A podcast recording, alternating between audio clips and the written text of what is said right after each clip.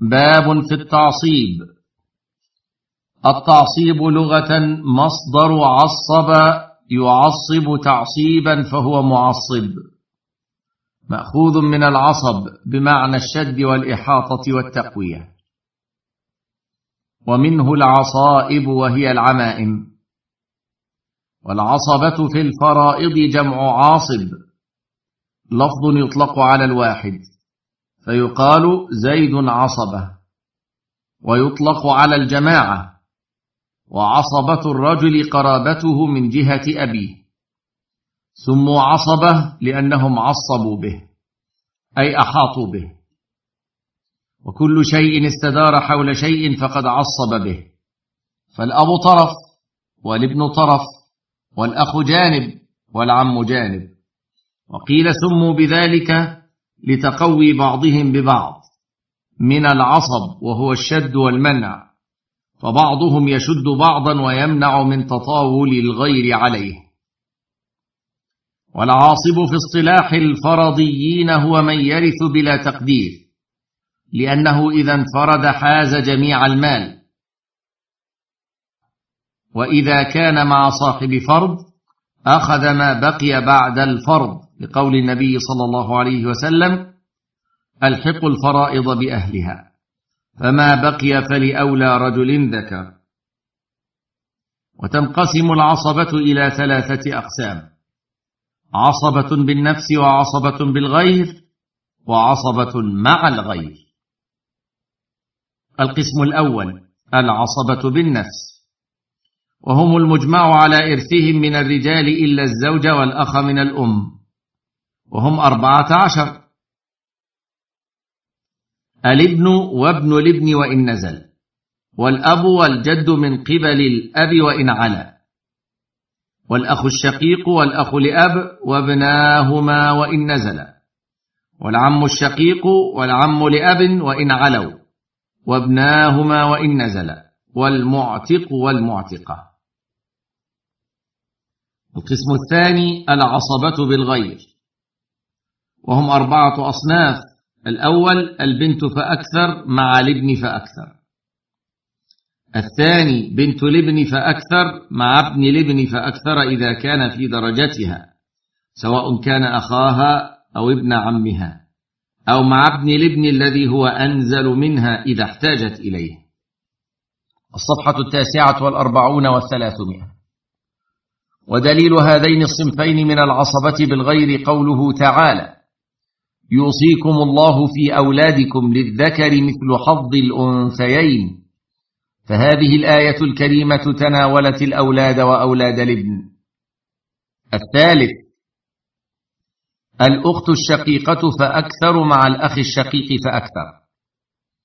الرابع الأخت لأب فأكثر مع الأخ لأب فأكثر.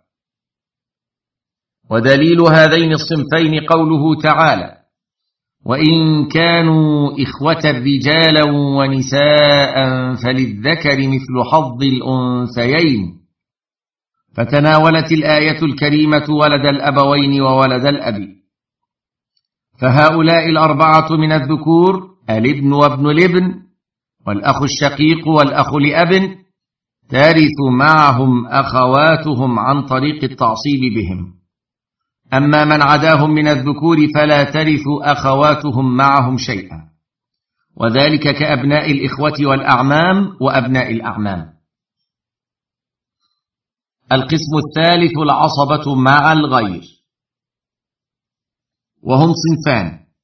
الأول الأخت الشقيقة فأكثر مع البنت أو بنت الابن فأكثر. الثاني الأخت لأب فأكثر مع البنت فأكثر أو بنت الابن فأكثر. وهذا قول جمهور العلماء من الصحابة والتابعين ومن بعدهم. أن الأخوات لأبوين أو لأب عصبة مع البنات أو بنات الابن ودليلهم ما رواه الجماعة إلا مسلما. حاشية. رواه البخاري برقم ستة وثلاثين وسبعمائة بعد ستة آلاف. إلا مسلما والنسائي. أن أبا موسى رضي الله عنه سئل عن بنت وبنت ابن وأخت فقال للبنت النصف وللأخت النصف. وقال للسائل إيت ابن مسعود فسيتابعني.